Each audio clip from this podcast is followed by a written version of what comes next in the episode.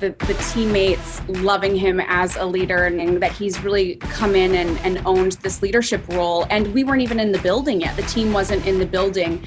And I immediately understood why his teammates love him and listen to him and respect him the way that they do.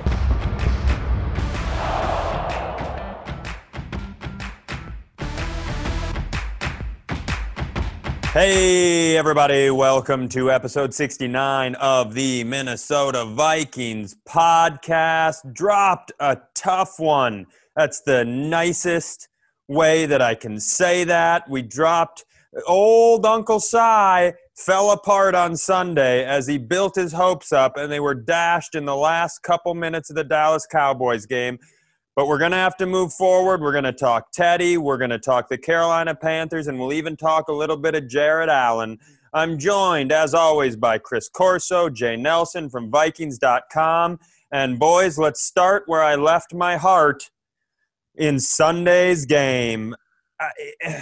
Chris, this was not like the other losses this season. Maybe like the Tennessee Titans one but th- this one had the vibe, especially after the three wins, it had the vibe of it's going to be okay. Oh, we give up a score here. Oh, this happens. You you you felt like the Vikings were going to come out on top in this one. Even when the the Cowboys scored that last touchdown, you thought, well, we've moved the ball all day. We have all these weapons.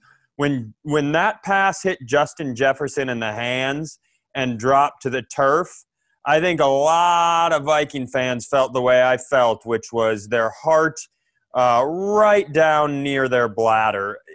Tough, tough way to lose that game, especially with so much on the line. There are a few common denominators in some of these losses. I, I, have gone back. I've done the, the go through the tape sort of thing. Is it that we always have less points than the other team? That's one of them. That's number one. Uh, number two is turnovers. The turnovers are a killer. The Vikings offense was amazing in the second half, but that's after a fumble by Kirk Cousins and, and another fumble in this game in the first half. That, that it's just we do the fun, exciting, amazing things like Justin Jefferson breaking rookie records and Adam Thielen making one-handed catches. Kirk Cousins having the best game of the season when it comes to his statistics and passer rating and this and that. The flashy Dalvin Cook stats. We do all the hard things. I think it's the easy things that show up in the box score, and you look back and you say, damn, we turned the ball over twice in the first half. Damn, we had eight penalties for 80 yards, our highest penalty total of the season.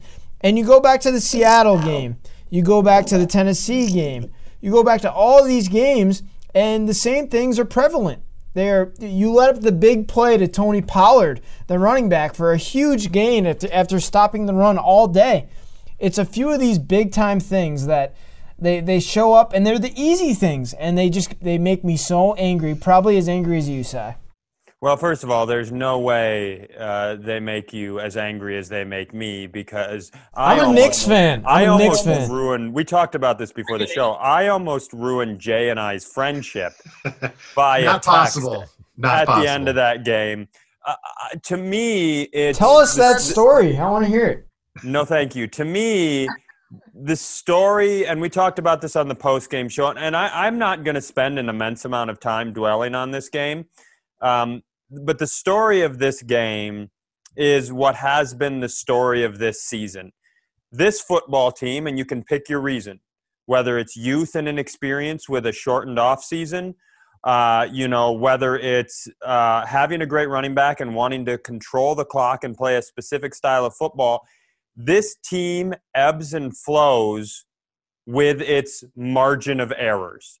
There's a very slim margin of errors. When this team commits a small handful of really crucial errors, when they get into the two, three range, you get yourself into a lot of trouble. And if you look back at the couple of close games that we really feel like we should we should have won, namely the Dallas Cowboys, the Seattle Seahawks, and the Tennessee Titans you can in that Seattle Seahawks game, you can point to those two crucial turnovers on your side of the football field coming out of the second half that shaped that game. you did not have that margin of error in that matchup. It, uh, everybody wants to talk about Alexander Mattison. Could he have bumped off the tackle? Yes, absolutely. But those big mistakes, you saw that in, in, in the Dallas game. It was the Kirk fumble, the Dalvin fumble, and then the penalty on the the fake punt. And there were, you you listed a lot of other things that happened, but just from big time, big spotlight, crucial mistakes, those three, any one of them could have changed the course of the game. And you can use examples just like that in the Tennessee Titans game, Jay. So to me, the really frustrating thing here is knowing that you have to execute on a certain level is is watching it not come together in such an important moment because the Cowboys going into that game were minus 13 in turnovers. We talked about that last week. That regression, our two mistakes and only forcing one and turning that into a plus one win for the Cowboys, put you in a situation where you you just were going to have a tough time. The killer is is think about right before half when you had that sequence where Dalvin got smoked across the middle and he has the fumble. They pick it up and you were within field goal range at that point. So that you're thinking three points there and you try to get the double dip coming out of halftime potentially.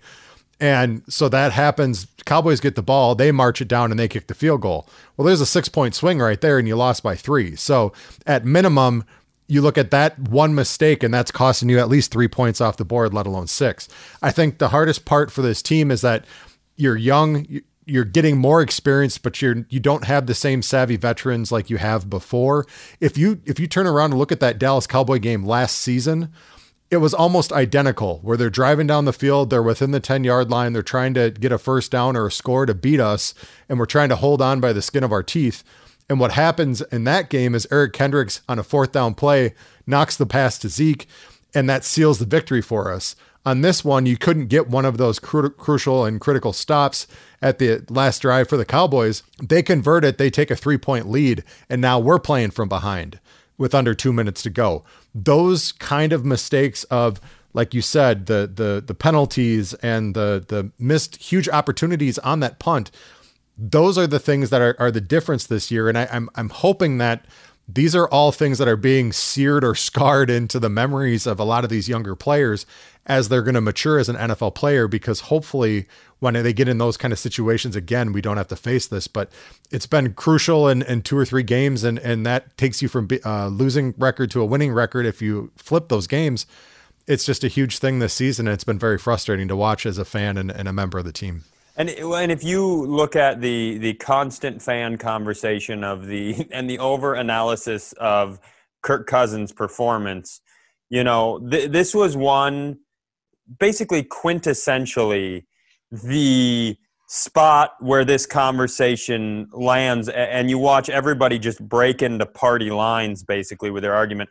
Kirk plays a hell of a game. He does at a certain point what I've been promoting and asking for all season. The Cowboys go down. Michael Pollard, 42 yard touchdown run, huge shift in the game. Boom, 75 yard touchdown drive, shift the momentum back 28 24. But then, Chris, you know, to fuel the other side of that conversation, they have a drive to put the game away and they can't put it away. And then, despite, in my opinion, it not landing on the quarterback at all, on their final attempt to win the game, they, you know, it's four downs and it's over. So it, this this was a game that I thought Kirk played well, but it was also the exact sort of performance that plays into this stupid conversation that is making me want to leave Twitter eventually. The fans seem to blame Kirk. Well, let me let me tell let me tell you also. I I am everybody on this who listens to this show knows I'm a, like a giant fan before I'm capable of being anything else. I'm the sort of guy who I am in multiple Viking fan Facebook groups. Like I'm a psychopath, right? And the you are I've, I've, you, definitely I've, are. I love the team. I'm sorry, Chris. I'm sorry that I'm a fan and you're just a guy that works. But I I've had to leave a couple of them because I'm like, hey, if any of you psycho, like it's one guy will one guy will post like, oh, look at how good Kirk did, and all you haters think this, and then some other guy will come in and post, like, yeah, but this it is. a nightmare of a conversation. But in this game, I thought Kirk did what he needed to do. I, you can find some culpability in that second to last drive. But to me, again, like I said to Jay, this was more about your margin for error and your crucial mistake, your three crucial mistakes. What I believe to be the three bright crucial mistakes.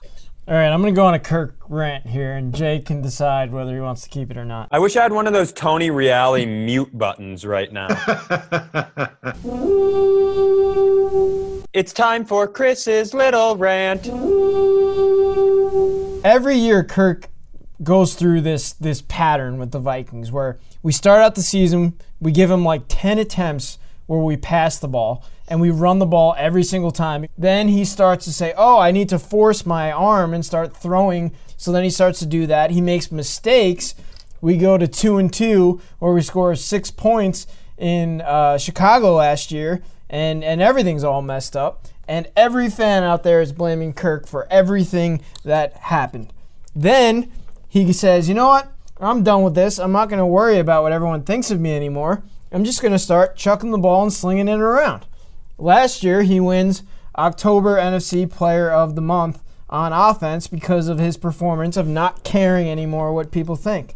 This year, he comes one week short of winning uh, November Player of the Month with how he how he performed um, in the in the past four games. And I think this game was probably the first one where he literally said, "I don't care what anyone thinks. I'm going to sling the ball around the field and have the confidence and not think about singles and doubles and, and whatever it may be. I'm going to go for for what I know I have the the capability to do." And that touchdown pass to Justin Jefferson was one of the best throws I've seen him make as, as a Viking because he just threw it. You knew he knew he knew himself it was going to be a touchdown, and he didn't care about what anyone else thought.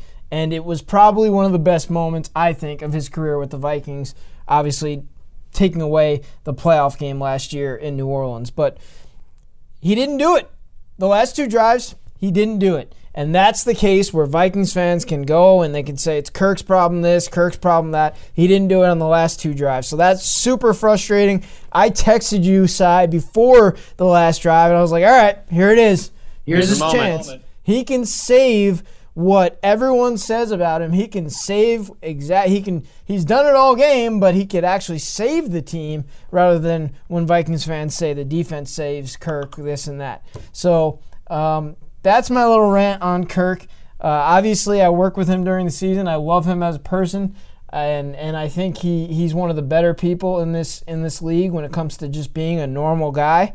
Uh, but Vikings fans seem to have an issue with him as a quarterback, him and the, and the money he makes, and I just hope before his time is done here with the Vikings that he has at least one more chance in the playoffs to, to make it right and and I wouldn't want anyone else to, to do it. There, there goes my heart sigh for Kirk. And rant. As far as rants go, it was medium. Uh, as far as content goes, it was medium. But I support you and the quarterback, so I'm glad it was part of the show. Back for the 2020 season is Pass or Play, a free to play fantasy style game. Build your weekly lineup via digital trading cards that are randomly given to you. Users can elect to keep the first card sent to them and insert that player into their lineup or pass and move on to the next card. If a user chooses to pass on all three cards, they can come back the next day for one new card. Fans can win weekly and season-long prizes. For information, visit vikings.com slash pass or play. Let's jump forward to the Carolina Panthers game. Uh, it looks like Teddy's going to play as of right now.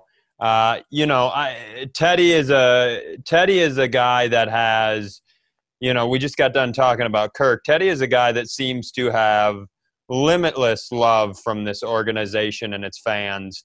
Um, and one could argue that Kirk uh, Kirk has a lot more arm talent and uh, has put up an endless amount of better performances. I'm not here to compare the two. I'm just pointing out some things that I think might be accurate. Uh, but it'll be great. I, I, I'm a Teddy Bridgewater fan. It'll be really great to see him out there, and it'll be really with, with McCaffrey unlikely to play.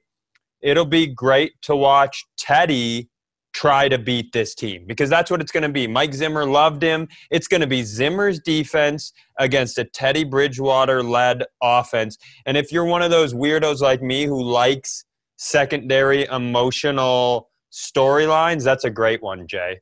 Yeah, I think the thing was Teddy had a ton of equity, not only from the fans but from the organization, like you said, and and seeing him have the comeback and go through the journey. I think part of the reason why fans loved him so much was he was that feel good guy when he was here, and just he, he wasn't able to fulfill what was in the minds of all the fans that was out there and they felt like he got shortchanged and it, it was something where the organization you know they, they couldn't necessarily wait to see if he was going to be able to to play at that point. They weren't going to put the organization on hold. They had to keep moving.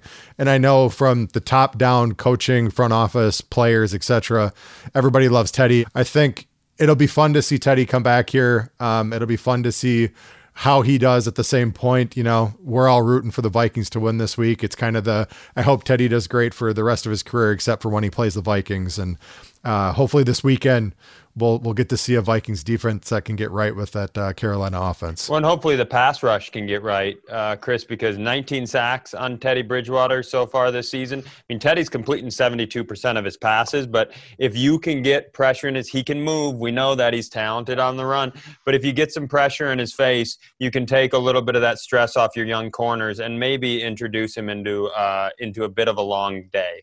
I mean, the last six games Teddy's played, the, the Panthers are 0 6. And PJ Walker came in and, and won a, a big game for them against the Lions last week. So I love Teddy. I, I'll never forget the moment that he had at US Bank Stadium coming in against the Bengals. And, and it was his first time back on the field. It was probably the loudest that I've ever heard US Bank Stadium. And, and I believe Dalvin Cook said that today. He said that was the loudest US Bank Stadium has ever been um, with him as a player. So I know Vikings fans have that that rooting interest for Teddy, but I, it can't be this week. It cannot be this week. Like we have so much on the line in this game that there needs to be an all-out. We need the pass rush back. We didn't have a pass rush last week against Andy Dalton. That was what really was missing for the defense um, in that game. Obviously, the cornerback plays coincides with that. So. Um, just like you said, Cy, I'm looking for a DJ Wonnum, a Hercules Mata'afa, who we talked to last week.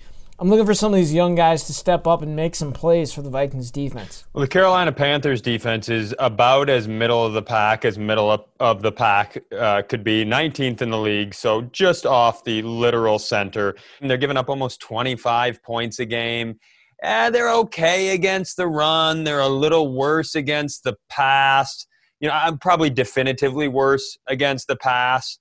And to me, after that game went down like that, and, and as I sit here and I talk about the margin of error, Jay, if you can get after Teddy and you can put the, the Panthers offense on the sideline, I'm not sitting around rooting for a close game here. I, I, want blow the doors off these guys. If you're giving up the six most passing yards in the in the league, and uh, you know a handful of passing touchdowns, and and they don't really get after the quarterback incredibly well. They have 16 sacks. I think they've only, you know, uh, picked the ball off five times. It's not a devastating pass defense. And with the emergence of Irv Smith lately, and we all know what all the other weapons are doing, I know we have Dalvin. I want to see him have a big game. I want to establish everything from there. But I'm really looking for this team to not only try to get a win here, but to, to get in there and, and control and dominate a game. Yeah, I think of all the types of Carolina teams that you could face, this is about as as favorable a matchup as you can find. And the reason why I say that is because th- don't get it twisted. Carolina is run through Christian McCaffrey, and this season in general, part of their struggles have been they had an identity on offense, and that identity's gone. So now the offense is trying to make up for the the defense that is also, like you said, almost middle or lower middle of the pack. And I think if your offense, if we're serious about being able to have Dalvin do what he's done, having Thielen, which we don't know what's going to happen yet with him given the COVID protocols, but Jefferson emerging, and like you said, Irv, Kyle, who's been getting into this offense as well, jump on these guys. Do not let, you know, defensively make them start questioning, but offense, make them play from behind. That is where we play best. When we get a lead, we start pounding the rock, we start getting some confidence, especially on the offensive line, and you start moving people, especially their defensive line.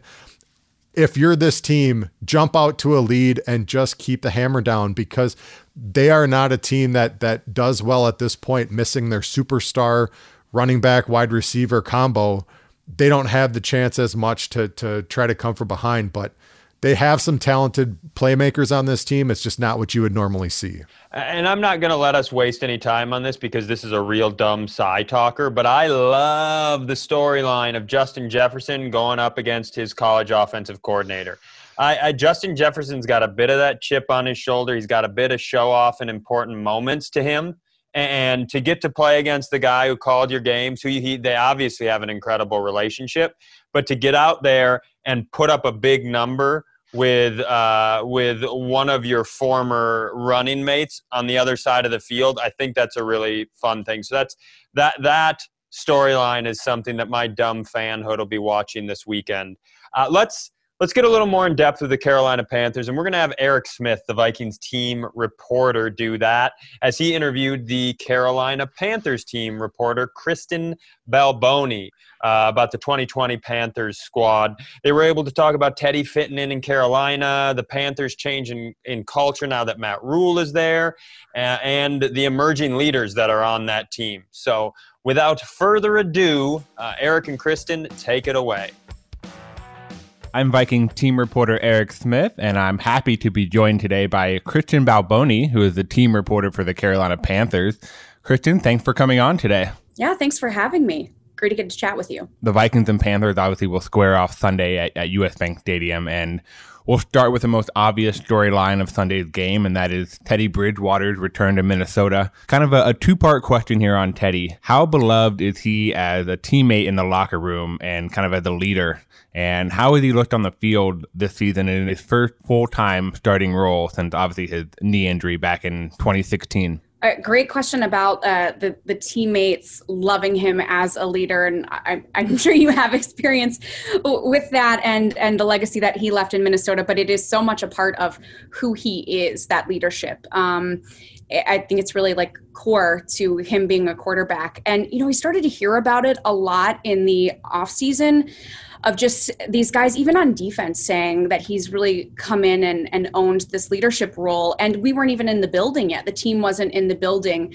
Um, and so, you know, I know he went out of his way in the off season to to get to know everyone, you know, whether that was through text or Zoom meetings, all of that kind of stuff. And it really started there. And I just have been so impressed just with that piece alone that you could come in and command a team and be an established leader when you're starting with a brand new team with a lot of new teammates, a new coaching staff, and you're in the middle of a pandemic uh, no OTAs, uh, very limited off season, and he did that. I just think it's it's so impressive. And the first time that I got to meet him um, at a, you know, of course, a socially distanced um, setting, I really understood it. He has a way of of talking to you like you're the only thing that matters, and listening to what you say, and being very thoughtful about everything he says. Just that quiet confidence, and I immediately understood why his teammates love him and listen to him and respect him the way that they do. And, you know, I think you see it, and it's almost a, appropriate that all of this started with the Panthers in kind of unforeseen times because, you know, that's got that's so hard. And so now when the team goes through things that are also tough, I mean, he's just totally poised for uh, for whatever comes his way and the team's way. You know, I was watching him on the sidelines uh, with PJ Walker, who's not able to play in the Panthers' last game against the Lions, and I mean, every step of the way, he was right there with PJ, and he's someone who, of course, as Vikings fans know, ha- has been through so much, and he's just, you know, just such a leader um, in any situation, and it's very, very cool to see from my perspective. Um, and then you, you talked about how he looks physically you know, I haven't been able to to tell that there has been anything, you know, involving his past injuries that has hampered him this season. Now I'm I'm not a doctor, but to you know to my sideline reporter eye, I think he looks good, and we've seen that um, him running. We've seen him scramble on a fourth and 14. We've seen him run it into the end zone a couple of times, making plays with his legs. And so, uh, you know, to, to me, he looks good. You wouldn't know uh, if you didn't know about his injury history. I think that Viking tight end Kyle Rudolph said it best last week. He's the longest tenured Viking. He said out of any teammate he's had, Teddy is the most beloved player in the locker room that, that he's seen in the in the last ten years. And you know we'll, we'll have to see if Teddy plays on on Sunday. You know, like you said, he missed that game against the Lions, and we'll see what his status is as the week kind of goes along.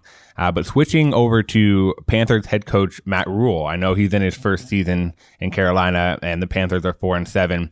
How has he kind of put his stamp on the team? You know, a, a little bit more than halfway through the season, and and what does he kind of want the team's identity to be? Yeah, I think he's put his stamp on this team in, in every single way. It's a it's a big emphasis in the building um, and from day one that they want their brand to be you know, tough and hardworking, detail oriented. He's a big process person, and I know that these are things that all coaches say, but that is that is who he wants this team to be and the coaching staff.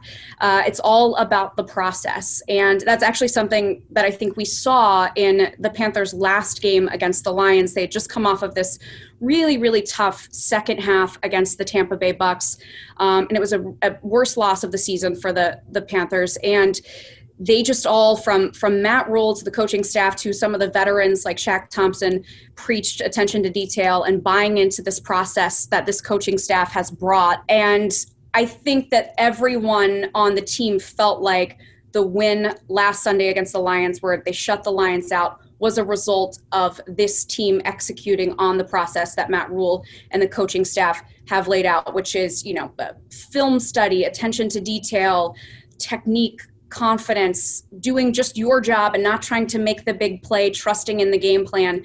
So I think all of those things um, is what Matt Rhule is trying to build here. And you see it just, you know, you really see it every day. It's not just something that he talked about when he was hired and that kind of goes by the wayside. There are signs all over the building that say, what's next? It's the what's next mentality, the attention to detail, building a personal process. That's what they want from each player um, in order to, to maximize um, everything that they do. So I, I think that this last win is what I would guess that Matt Rhule and the coaching staff would say is the most emblematic of the process that they want to build.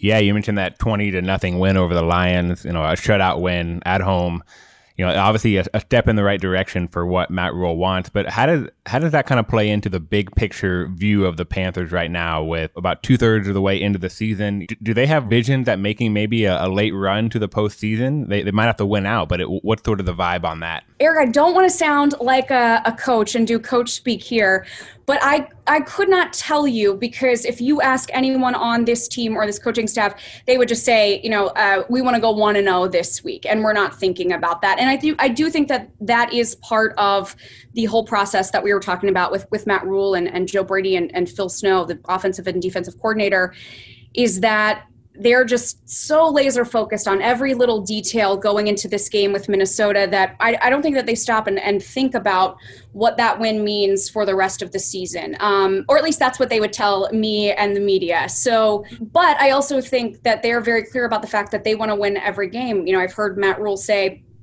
there are times where they'll, you know, they've been known for doing these uh, special teams of fake punts or, or going for it in long situations. And, you know, he does those things because he wants to win every game, uh, no matter how much they are down. And so, you know, he's, he's said it, I'm not going to punt the ball away. Um, if we have a chance to win like i'm playing to win. I'm coaching to win every game. So yeah of course uh, they want to be they want to win out and and make a run at the playoffs but i think that they are just so hyper focused on this next game and just executing on the little things um, and correcting all of the, the little problems that have kept them from winning those close games and I think they really feel like if they can do that, then the rest will take care of itself. But I do think this win was a big deal for confidence, for showing that, you know, if enough of those little details go right, this very, very young team has the potential to do something like shutting out an opponent, which, you know, uh, only one other team has done, I believe, this season. So, so uh, kind of heading into Sunday's game, it, it might be a little bit weird for Vikings fans. You know, they, they don't see the Panthers every season. It's usually maybe every two or three seasons. But for me, it's still a little weird not seeing Luke Kuechly's name on the roster. Uh, he retired and he he's now with the Panthers as a scout. Uh, you know, for so long he was the face of that defense and probably the face of the franchise. So who's kind of stepped up on defense and been a, and been a key player for that unit this season? Yeah, it's still weird for me. Uh, you know, before joining this team as the team reporter, I, w- I was a Panthers fan. I am a Panthers fan. Um, and I think that you can ask any Panthers fan, it's weird for them not to have Luke Kuechly out there.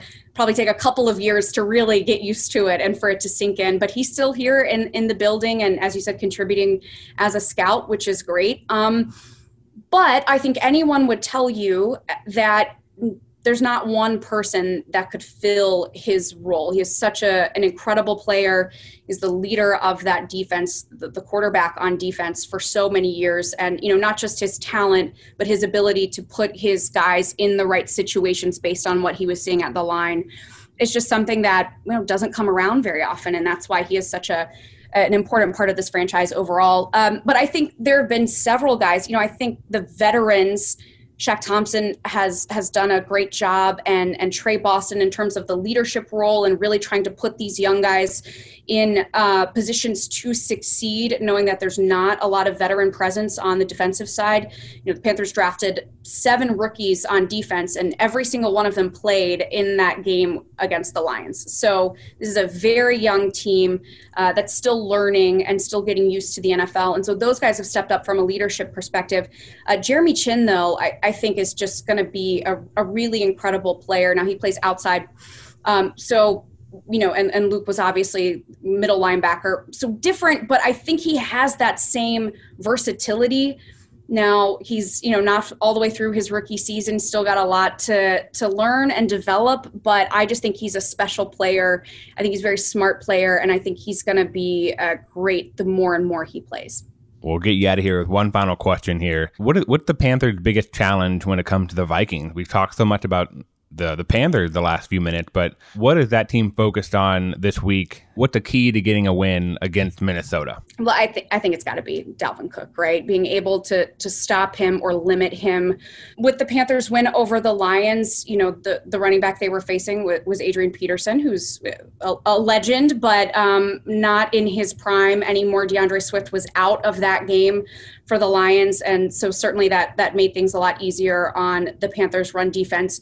Um, but the week before, Ronald Jones just, I mean, just really, really destroyed the Panthers uh, deep. I don't know how else to say it. I mean, that's what he did. Um, we saw that one. Ni- it was a 98 yard run for a touchdown. It was just one of the things that he was able to do against um, a Panthers defense that that wasn't uh, being gap sound and and playing the way that they should with the, the attention to detail. So, I think anytime you face Dalvin Cook, that's going to be your number one um, issue, especially for this young Panthers defense. But, you know, I talked to Matt Rhule, and, and he said something that he really, really wants the team to focus on this week is that the Vikings are such a mentally tough team. They'll, they'll find ways to get it done, find ways to stay competitive. And that's something that he wants this Panthers team to grow into. He wants that's something that he wants them to aspire to.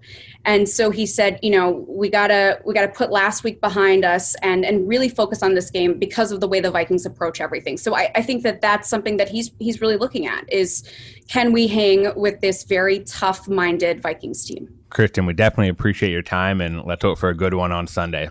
Yeah, thank you so much for having me, Eric. This was a lot of fun.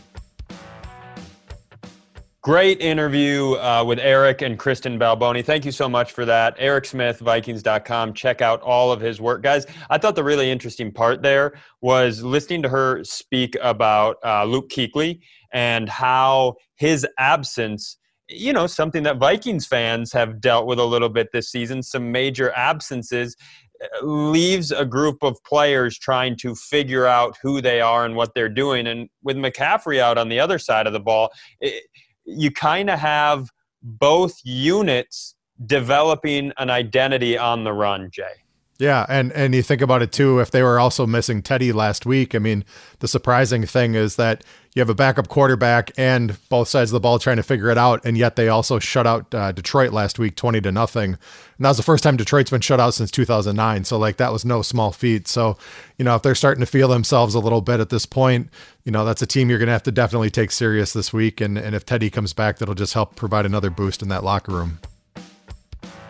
Join me, Paul Allen, along with former Vikings linebacker and current radio analyst Ben Leber, after every Vikings game as we host Between the Lines. Analyze the game, break it down from all angles, and discuss what it means for your favorite team moving forward. Watch each week via Vikings.com, the Vikings app, YouTube, and all of the team's other digital and social platforms. For information, visit Vikings.com slash Between the Lines. Well, it's game day any day, folks. Play the new Viking scratch off lottery game from the Minnesota Lottery with a top prize of $100,000. Are you game? Just say, I'm in. Get more details at mnlottery.com. And Jay and Chris, after that seamless promotional drop on my part, I want to transition into a final quick talker before we get you guys out of here to enjoy either Thanksgiving, Black Friday, or the rest of your uh, hopefully normal weekend. Uh, Jared Allen named one of uh, four first year eligible Pro Football Hall of Fame semifinalist candidates uh, for the 2021 modern era class. Uh, he joins Peyton Manning, Charles Woodson, and Calvin Johnson. You know, pretty good class. Uh, Jared, we're, we're going to talk about this more as it goes. Uh, but just a quick moment here to kind of celebrate. I, I had a friend who told me in our industry, in the entertainment industry, when I was out trying to and failing at selling TV shows in Hollywood, you know, even every rung of the ladder is an impressive one. It, it's to, to try to get to the top of a mountain is such an incredibly difficult task that every once in a while you have to stop and look around and go, holy sh- look how high up on this mountain I am. And to me, that's this moment right here. I, I think Jared Allen is obviously going to be a Hall of Famer. He's a first year eligible nominee, which is really, really impressive. But just whether I'm not ready to discuss if he'll get the votes, if it'll happen to me, this is just a moment to celebrate him even being in this position.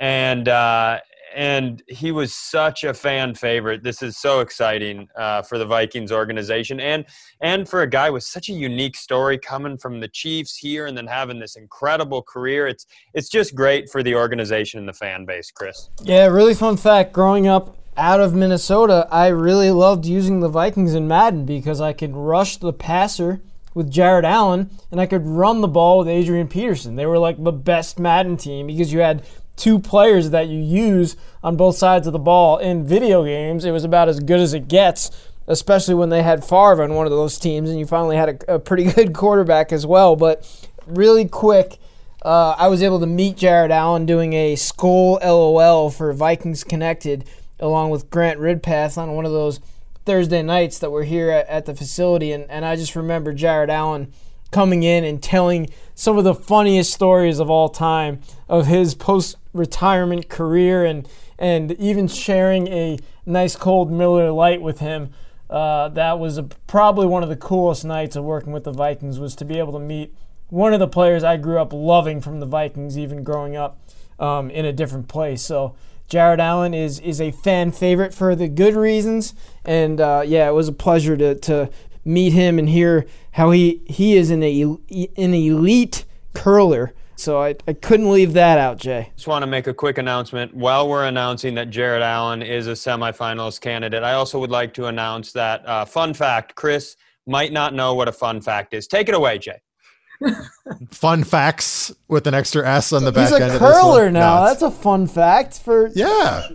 I used to play Madden. Well, that is a fact. That is uh, that is a fact. I guess I used to fun. play Madden with the Vikings. Now I work here. It's a it's a cool story, and it was because of him. It was because of him. It really was. Okay, you've con- you've convinced me. It's an immensely fun fact. You're right. He wears number sixty nine. I'm in for it. I'm in for it all. the best thing for me with Jared was when we did make the trade for him. I remember him walking in the door, and I've actually been working on another side project here with the Vikings and um, one of the things we were having to do was go through a bunch of old archive tapes. And one of the things that came in that I that I found was Jared Allen's first interview, and it was actually Ben Leber sitting down with Jared at our draft party. And they were talking about it, and, and everyone kind of saw the cowboy hat and, you know, larger than life personality and everything, and kind of saying, Get to know you. And he's like, Don't get it twisted. I'm a cowboy from California. I like my sushi. And so it just kind of showed you he had the rough gruff and he had the, uh, he had the Kentucky waterfall going on and he had the hat and the cowboy boots at the same point. He was, he matched not only that personality outside, but on the field, he was dominant. And I think that's the reason that everyone loved him across the board. You still see his jerseys all over the place on game day and even walking out in public.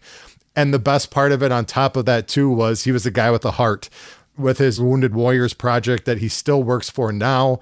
You know, we still work with him as an organization when he has different events coming up. He is the total package, and knowing that he had a chip on his shoulder when he walked in coming from Kansas City because of things that had happened there, kept everything on the straight and narrow and was able to to do what he did and climb up the ranks all time for the Vikings for for total sacks. I think it's a matter of time before he gets into the Hall of Fame. If he gets into the first ballot, that's incredible but at minimum, he's one of the 50 greatest Vikings, and he's on the all decade team for the 2010s. And Jared Allen definitely will be a, a, Ring of Honor member and hopefully a Hall of Fame member here very soon for the organization. Absolutely. Uh, a couple clings here before we close the show. Check out Vikings.com for all your latest Vikings news. Check out this week's episode of Under Center with Kirk Cousins. Special guest and this is a great one. I know we, we talk about it every week, but this is the guy I listen to. This is fantastic. Legendary broadcaster Dan Patrick. You can grab it on the app. Uh, just a fantastic show. Um, tune in to Vikings Postgame Live every week, 15 minutes after each game from inside US Bank Stadium. Get a breakdown of the game, including highlights, stats, analysis, and more. Uh, tune in on Vikings.com and the app and the social media channels. And finally, check out our boy Chrissy Corso and our other boy Gabe Henderson as they do Vikings Vantage Friday nights, 6:30 p.m. KFAN this week. Special guest Ron Johnson. Guys, setback, Dallas. Uh, you find yourself on the verge of football no man's land. You're not rooting for a draft pick. You're not rooting for a playoff spot. You're so close to falling into football wasteland. Now, to cope with last week's defeat, you're going to have to get these next two, and then you're going to have to shock, uh, you know, shock some people and get one or two of the ones that that people thought you might not get at the end of the season. But it has to start with this Panthers game. Jay, what are you looking for this weekend? Defensive line. We brought it up earlier. I want that defensive line to get some pressure get some more sacks on Teddy. We know that, you know, Teddy is very good at hitting the intermediate and the short passes. If you can get some pressure on him and get him thinking even more, that's when you can possibly get him to make a mistake. So that's for me. I love Teddy, but you got to get in his face this week and you got to get some pressure on him. Christopher Corso. My biggest thing, I think, is getting the offense going early. Like we say, I, I think I say that a lot, but um, last week, while the offense had a great game, they did not get going early. They were super slow. We go down at halftime, and it's up to, to Justin Jefferson and Adam Thielen to get going. Obviously, we might not have Thielen in this game, so who steps up to get this offense going early? Is it Bisi Johnson? Is it Chad Beebe? I need to see one more Vikings wide receiver have an impact on this game. It could be Irv Smith. I'm, I'm cool with that too. I normally have a pretty strong thing I'm looking for.